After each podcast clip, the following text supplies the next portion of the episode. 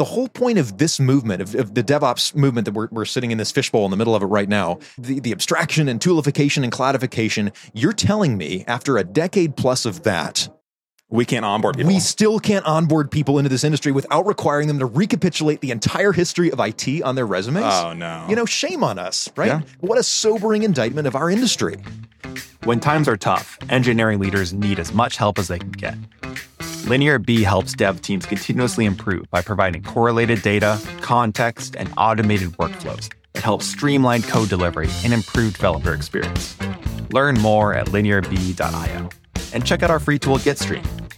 GitStream is helping developers everywhere merge their code faster by revolutionizing the pull request review process. Every pull request is different. It's time we start treating them that way. Download GitStream for free and learn more at gitstream.ca. Now, on to today's episode. Forrest Brazeal is here with us live at DevOps Enterprise Summit from our Dev Interrupted Dome in the middle of the expo hall. So if you're watching on YouTube right now, you're going to see some really interesting backgrounds. People walk around us, kind of stare at us. And it's going to be a great episode because he's joining Dev Interrupted to talk about his incredible work as the cloud bard for Google, or his other title, the head of developer media at Google Cloud. Forrest, welcome to the show. Thanks so much. Great to be here, Connor. I am really excited to hear, first of all, how did you get the title Cloud Bard? You know what? It's made up, but then aren't all titles made up? Words are technically. So like, yeah, I think you're doing great there. Yeah. So I've been doing things in the cloud community for a long time to try to help developers understand concepts that may seem arcane. I come out of the kind of enterprise IT world. I've done most of the things I think you can do in enterprise IT. I've been a front-end and back-end developer. I was a SQL Server DBA for a while. Oh, wow. I've managed engineering teams at one point. I've been a consultant working with companies from startups all the way up to the Fortune 50, kind of helping them figure out how to do large cloud migrations and build modern cloud apps. And a lot of that was in the AWS ecosystem. I was one of the original AWS serverless heroes. Oh, so they poached you? Yeah, no. I was sort of an unpaid developer advocate. That's the best way I can describe their community hero program. But that was great. Got to meet and work with a lot of people, especially in the serverless community. I spent a lot of time, used to help organize serverless conf, dearly departed back in pre-pandemic days. And then at some point along the way, you know, I like to draw cartoons to help people understand technical concepts. I needed to follow you on Twitter. Yeah, I like to sing songs. I'm actually singing a bunch of songs later today in my talk at Does. We've got a big grand piano on stage. It's going to be, so exciting. It's going to be weird, but you know, that's kind of the whole thing at this point. Yeah, that's right. So that's where the Cloud Bard thing comes from. And then about a year ago, I went over to Google Cloud to kind of help them, you know, talk to developers and help our developer community, our operator community, especially understand what is this Google Cloud thing? You know, why might I want to give this a try? And that's been fantastic. It's been a learning experience for me, for sure. Coming from, you know, one cloud over to the other side, there's a lot of things that translate, a lot of things that don't. So I'm learning right along with everybody else and just trying to share what I learn in ways that, you know, are maybe a little bit less boring to listen to. I think that's a wonderful lesson to take away for anyone who's listening here and saying, okay, how do I connect with developers and get them building in my ecosystem? You know, we just had Discord on in a recent episode where we talked about like, okay, they're trying to get more developers to develop, you know, first-party apps, which they now open a first-party app store.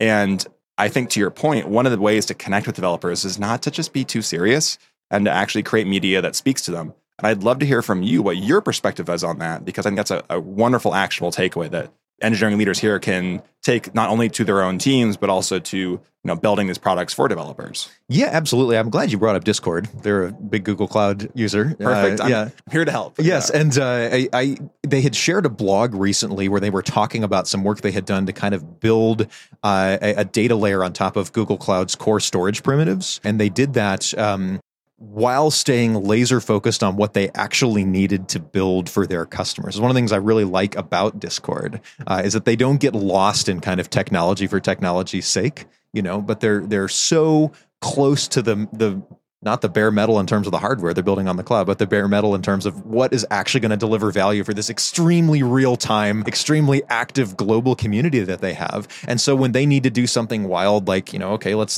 like create our own, sort of amorphous storage platform that uses a little bit of persistent disk and uses a little bit of cloud storage and all this, they're finding a way to do that without changing anything about their DNA of how they speak to customers. I think that's cool. That's what cloud should be. You know, not that we can't do cool things. We should do cool things, but they're doing cool things in the service of helping customers, not for its own sake. I think that's awesome. And we want to encourage and enable more of that. Absolutely. What are other lessons you're seeing either from customers or from within Google about where you see cloud going in the future? Oh, yeah. I'm glad you asked that because we just had Google Cloud Next last week, which is Google's annual event to sort of ask those kind of questions. And we had a developer keynote where we put out a bunch of those predictions, and I don't know if I agree with all of them. Some of them are kind of intentionally controversial.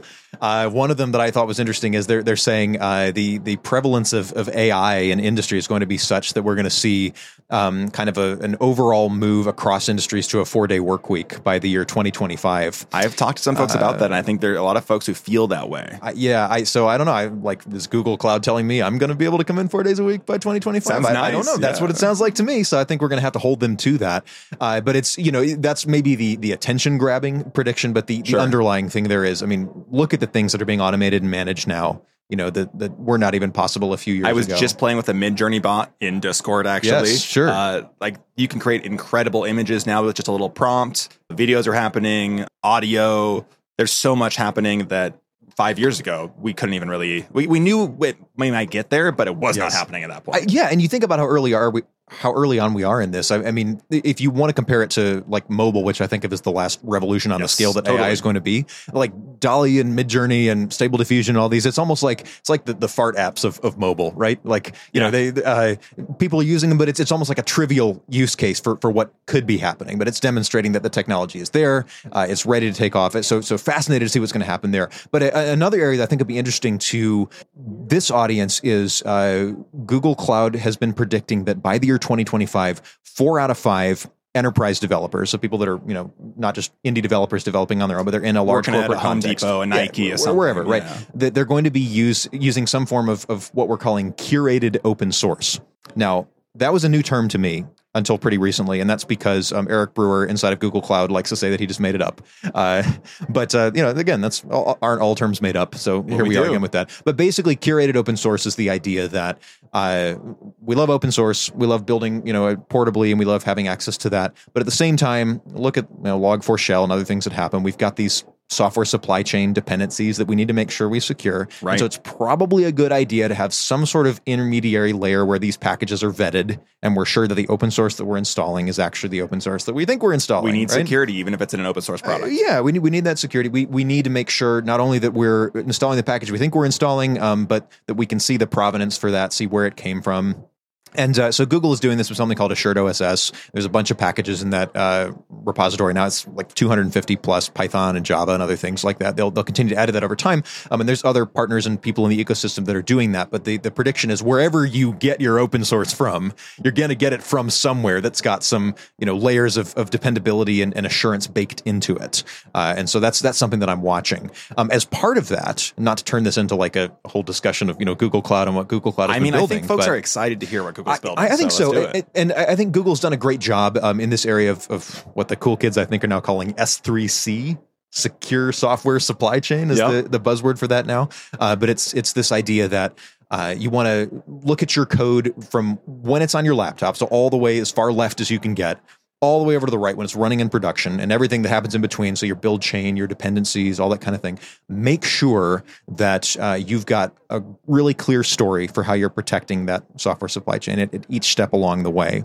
And so Google Cloud announced something last week called Software Delivery Shield, which is not a product. It's not a new thing that they're requiring you to go and install and figure out, but it's really a set of capabilities being added to different Google Cloud build services that you may already be using. What are the capabilities that are being added? Yeah, so and there's kind of different ones at each layer of that journey from all the way on the left to the laptop, all the way to the right. The one I think I'm most excited about is the one on the left-hand side, which is what they call Cloud Workstations. So that is a Cloud IDE, a really core part of Software Delivery Shield. And there's been cloud or hosted IDE products for a while now. I think it's part of a clear natural evolution in this industry from, I think about 10 years ago, you know, we're all like shuffling bash scripts around on our machines, trying to create some kind of reproducible configuration, right? As we go from laptop to laptop. At some point we brought containers into the mix, and now you're starting to see more and more of these hosted IDEs, because the benefits are clear, right? The security benefit is clear. You can make sure you're enforcing and best practices. Compliance benefits are clear.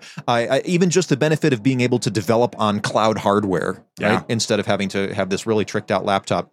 Making sure that you're running your code in dev and it sort of performs the same way that it's going to perform when it runs on cloud machines and prod. All those are really good things. But the downside has always been like the developer experience of this. I mean, is there going to be latency here? You know, what's that going to look like for me? Am I going to have access to be able to configure what I want? Am I going to have the packages that I need? Some of these workstation environments have been limited that way. And I think cloud workstations is making great strides in that area. Obviously, there's always more to do, but excited to see them roll that out, excited to see them thinking about it with the security of the software supply chain in mind, right? Like this is the end point where devs are coding. We want to make sure that they have all the benefits of the secure software supply chain at that point in time.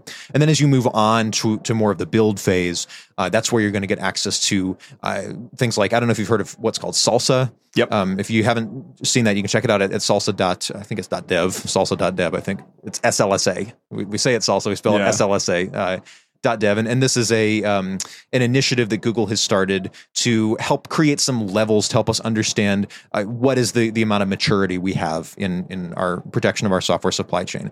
So they brought in these capabilities of what they call SLSA level 3, I believe, which is saying that not only are we going to make sure that we can detect where our dependencies came from, but we're going to provide like software bills and materials around them to make sure that they cannot be changed after the fact, right? That at the time that you brought them in, that's what they're going to be. And then as you move all the way into running your code on cloud infrastructure, they've rolled out some really cool new logging and monitoring capabilities for services like Cloud Run, like GKE. So these are your container environments, your Kubernetes environments, and just saying, hey, like, wouldn't you like to be able to, it's almost like spell check for your container security, you know? Convenient. Yeah. Wouldn't you like to have best practices surfaced to you on securing your containers based on what Google thinks is the right thing to do and based on what, you know, our most advanced customers are doing? Let's synthesize that and make that available to you as recommendations. And that's something that machine learning can help identify as well. Absolutely. Yeah. Huge opportunity. Right back to what we're talking about. You're absolutely right. Strong components of that.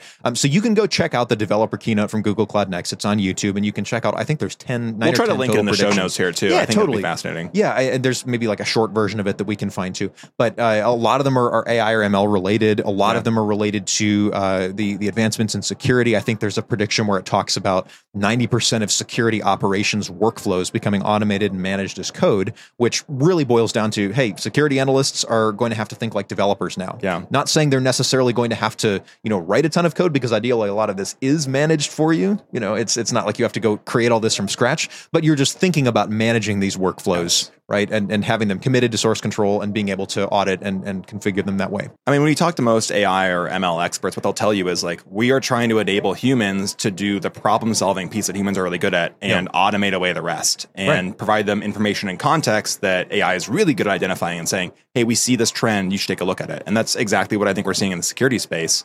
But to your point about developer experience, it's also changing the way we work and how we have to think about how we're building our teams, how folks are working. What are you seeing as far as that major trend of like this adjusted developer experience in the cloud, and also like as AI impacts different pieces of what Google's working on? Yeah. So, I mean, the more that we have the ability to automate and take advantage of some of the technical innovations, the more we realize that our big problems were people problems all along. Right? Classic. Yeah. Yeah. And so one of the things that I'm speaking about today here at DevOps Enterprise Summit is talking about the skills gap, and talking about, I think Google Cloud has said we need something like 40 million new cloud builders in the industry by the end of this decade. Wow. AWS and others have put broadly similar ballpark numbers out there. Those people are not just going to materialize out of thin air, and they're not all going to come out of traditional, what we might call golden paths. Like, you know, they got a 4-year computer science degree at a college or university somewhere. Interned at IBM and now I'm working somewhere else. So we're going to need a whole lot of people to help us get over this next round of digital transformation, to use all these services. Colleges can't even keep up with that demand. They already can't keep up with the demand. They can't, right. And it's not that great people don't come out of the university system. Of course they do. I was a new grad myself once, right? Those people need jobs too. But we're going to have to think bigger, and we're going to have to look in less conventional places.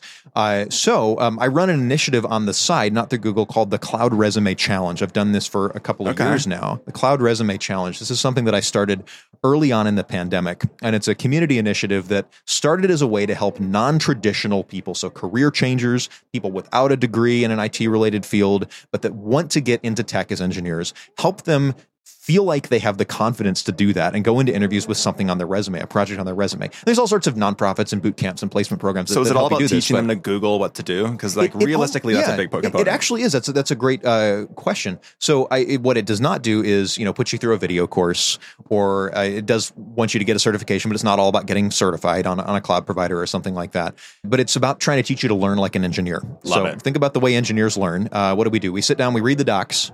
We maybe go through like a Hello World tutorial. Then we try to build something real. We get stuck. We go back and read the docs again. We try to build again. If we're still stuck, maybe find a YouTube video. Find a YouTube video, or maybe we go ask a friend. We go ask a colleague, somebody sitting next to us, right? Hey, can you sit down with me for 5 minutes? I can't figure this out. And then we go back and eventually we iterate to a point where we're able to ship something. So we build earlier, we build faster, and we're really focused on the primary sources, the primary documentation. Yeah. We might have 50 Google tabs open, but we'll get there.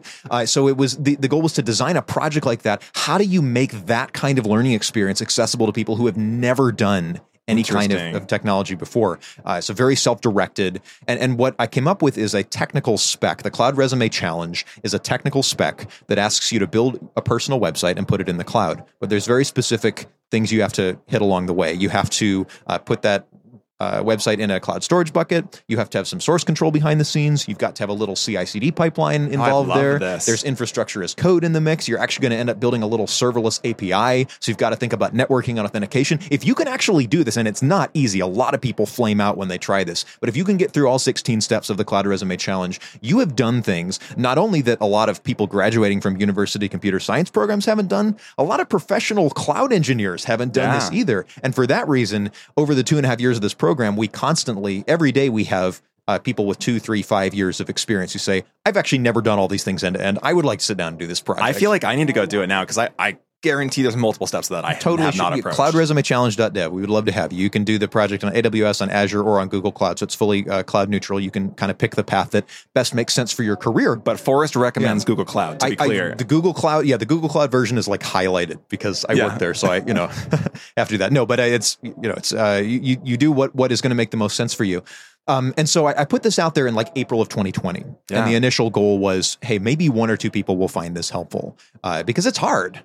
And you just like tweet it out? Like, just tweet it out. Yeah, I went out on my newsletter. And then lo and behold, you fast forward a few months and we're finding people doing this from backgrounds as diverse as people from HR, people from they were bank tellers, loggers, plumbers, professional poker players. Professional poker players? Yes, we've had a professional poker player do this challenge on his way to transitioning to a career as a cloud engineer, which is super cool. And every one of those people, it's not just about whatever technical skills they're picking up through this challenge, because they are picking up some, but like realistically at the end of this, they're still very green, very junior. They're going to need a lot of support. But what they do bring to the table is remarkable real world ops skills in a lot of places. Later today in my talk at I'll be telling the story of Daniel Singletary, who was a commercial and residential plumber who transitioned to a DevOps role in part through this challenge. And the things that he was able to do, the things he was able to show in an interview, a lot of them weren't specifically related to what he learned in the project. They were related to, hey, look how he could break down a giant plumbing problem. Like this entire building is giving off a weird smell, and break that down very systematically, not get stymied by that problem, but work with a colleague to like test plumbing fittings one by one. Here's how we should approach it.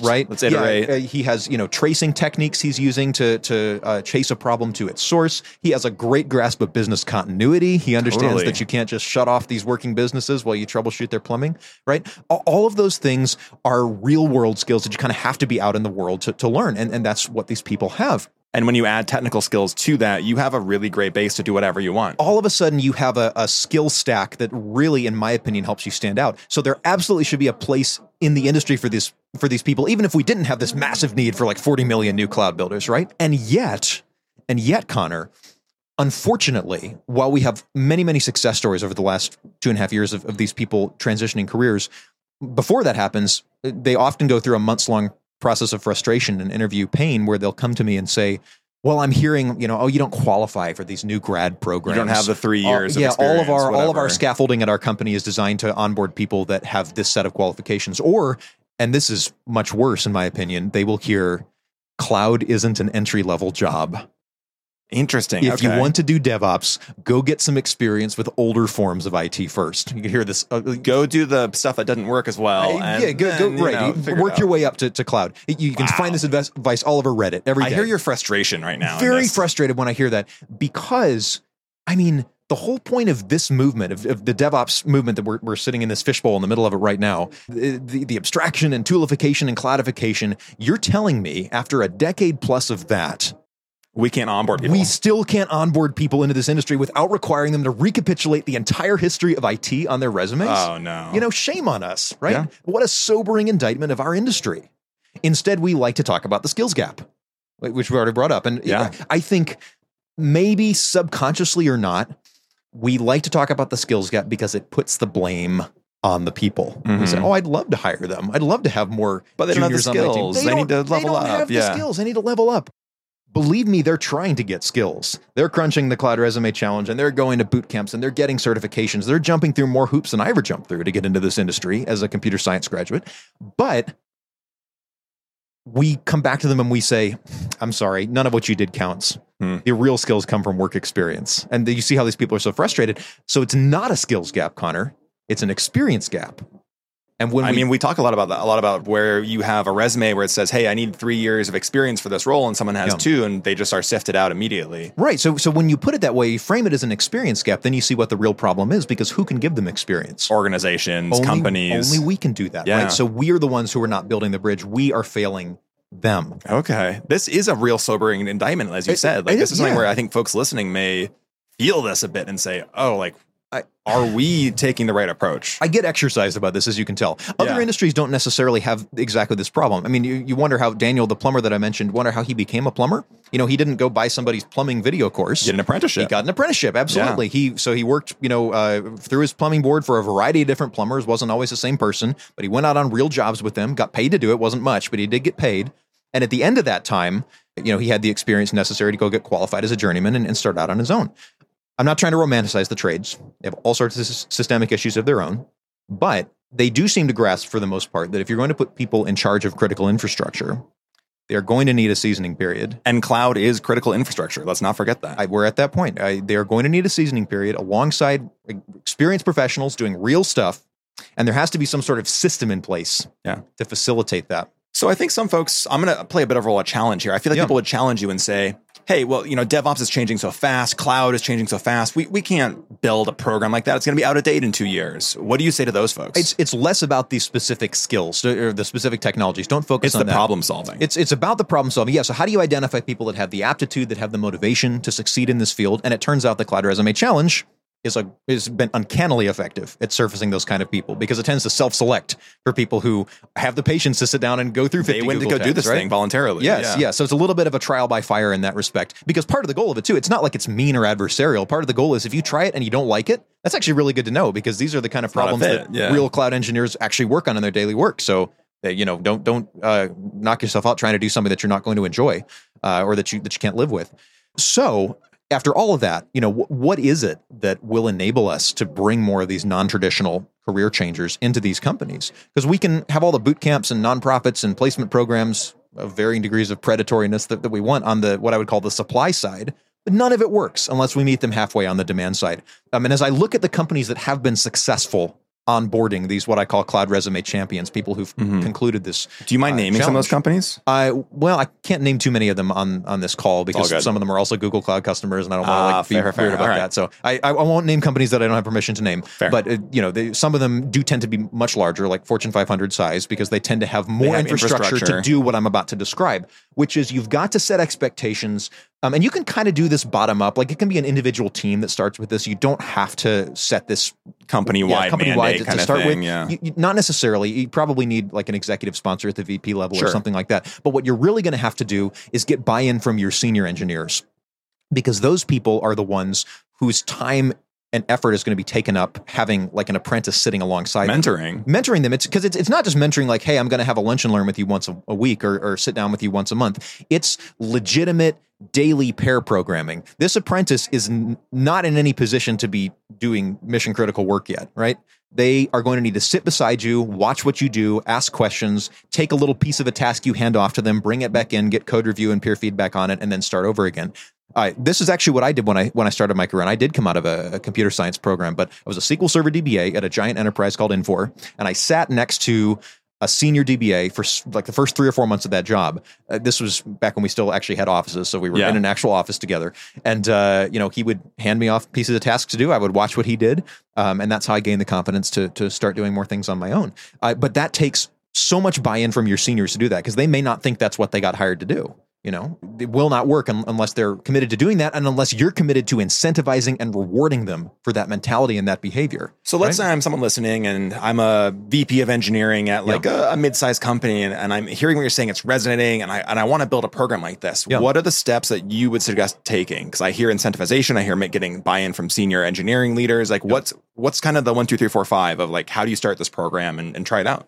Yeah. So it's, to be clear, the Cloud Resume Challenge is not a batteries included program to building an apprentice program at your company. There are other places that do that. You can look up places like Apprenti and others that have more guidance on how you build a functioning apprenticeship program. But bottom line, for me, it comes down to having intentionality within your part of the organization that you're going to fight for and reserve headcount for apprentice type engineering, because that's how you talk. We were talking about the software supply chain before. This is a de-risk for your software supply chain because it starts with developers, right? You're not always going to be able to go out and compete on the open market, unless you're like literally someone's going to pay more money. You're not going to be able to compete on the open market for that tiny pool of experienced talent that's floating around at any given time. So to sustainably grow your company and be able to build the way you want to build in your culture, you're going to need to bring in people that come from non-traditional backgrounds, that are earlier in their careers, that are willing to be loyal to you, learn, to do things your way. And that have unique skill advantages that you can right. These are not people that don't have anything to bring to the table. They just need the technical seasoning. So you're going to have to set an expectation that type of headcount is required. Then you're going to need to set expectations with your seniors, identify probably a subset of people that are willing to participate in this. Yes, I'm willing to have someone sit beside me and I feel within me an intrinsic motivation to give back. And then you need to set, like I said, incentives and rewards for those people so that, hey, this is going to be a promotion path for you. This is going to be something that we value, that we bring up when you come up for your promo packet comes up for review. It's not just about how much code you personally shipped or that design you did, but look, you grew an engineer. That's the coolest thing, right? That's your path to principle. You want to talk about doubling your productivity. Great. You just grew a baby engineer. Becoming a 10X engineer is finding 9 other 1X engineers. Yeah, I love it. Yeah, exactly. So, and then your next step is like a hiring manager or a senior engineering leader is, how do you identify what my friend Joe Emerson, who does a great job of this, by the way, at his startup, how do you identify what he calls undervalued people? So those are people with great potential in a dev role or an ops role, but they don't have the traditional credentials. So they may be getting, missed by the filters of people that are not thinking about this. How do you identify those people? The Cloud Resume Challenge has proven very effective at doing that. There's other ways to do it as well. And then how do you onboard, bring them on, and then give them clear paths to thrive as they develop over that period of time? What does the end point, the end game look like for them? They're not just being kind of left to twist in the wind in this organization with, no ability to advance or to grow their skills. You don't want them to feel like they're just lost and confused. That's a part of the team. Yeah, they have to be part of the team. They have to be valued. They have to know their role. The team has to know their role, not have different expectations for them than they're capable of providing, right? And this absolutely can be done. I used to be a mentor. At some point, I rose at Infor to be a point where I could mentor what we called green beans. And some of those people did come in from non-traditional backgrounds. And we had great success with them. Some of those people are still my friends, colleagues, today have gone on to do amazing things. This absolutely can be done. A lot of companies are doing it. We can all do better. But here's the bottom line, Connor. Every one of us here in this industry, you, me, anybody, we're here because somebody at some point took a chance. Somebody looked at you when you had no experience and said, that person has the aptitude, they have the motivation, and I believe I can teach them the rest. So how are you paying that forward? Not you, us, you, right? As a senior engineer, who are you giving your time and credibility to? As a hiring manager, how are you identifying those undervalued people? As any kind of a leader, how are you setting expectations up and down your organization that healthy teams include non-traditional learners, career changers, help them to thrive, help them to grow into the people who can help you build your future? It's not easy. Change never is, but we have to do it. We have to get there. I think that's a really wonderful note for us to end on here.